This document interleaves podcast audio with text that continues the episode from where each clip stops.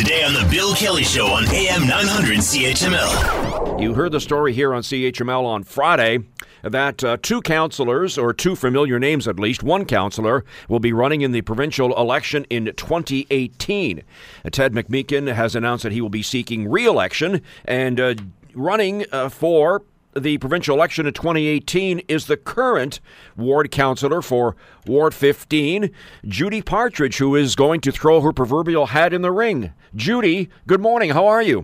Good morning, Ted, and thanks so much for inviting me on this morning. I appreciate it. I'm just wondering. So, Ward 15 that encompasses Carlisle, uh, and uh, does it also encompass the beautiful uh, enclave of Orkney, Ontario, as well, or not?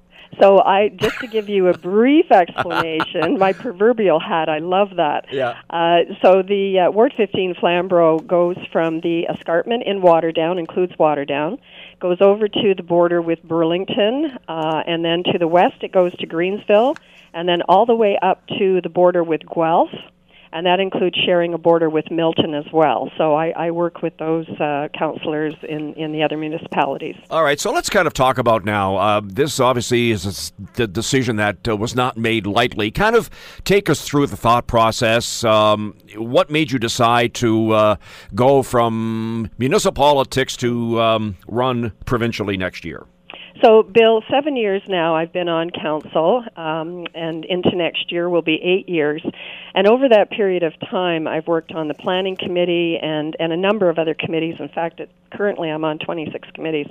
And um, you know, you get you really get to know not only the broader city, but particularly the other areas. And you know, we have some very unique needs in the city of Hamilton, but particularly out in the rural areas. And being a councillor that has uh, a ward that's 70% rural and the rest of it, of course, being Waterdown and settlement areas, which include Carlisle, which you mentioned before, and Millgrove. Um, you know, it, it's very different and very unique needs out here, particularly when you look at the farm community. Uh, farmers feed families, and we need to protect our rural way of life. So when I looked at, okay, I've been seven years here and we're getting a lot of work done. And I and I will say, I you know, I must praise my colleagues because uh, you know there's a lot of heavy lifting going on around that table. But when I looked at, okay, what's really affecting our communities? It is legislation from the province. We are creatures of the province. Every municipality in the province is, and so you know, for me to really affect change, it needs to be at the provincial level particularly where there's legislation. And, uh, you know, we have the Green Belt, we have the Clean Water Act, we have so many different legislations that govern what we do in in the rural and the urban areas. And um so you know in some ways i love what i do. I am very very passionate about my community and about this city. My relatives came here in the early 1850s and, and settled in hamilton. Um, it wasn't an easy decision, but I think it's a very good and necessary decision, and I'm I'm quite pleased.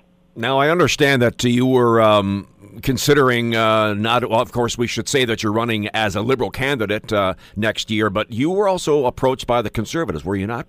Yes, and I consider myself a blue liberal, by the way, because I am very fiscally responsible, and anyone who's watched me on council knows that you know, I, I really focus on uh, the finances, particularly what the costs are and what the impacts are going to be to our taxpayers, but also on, in a progressive way, what are the things that we really need to step out and make happen in our city to make it a better place.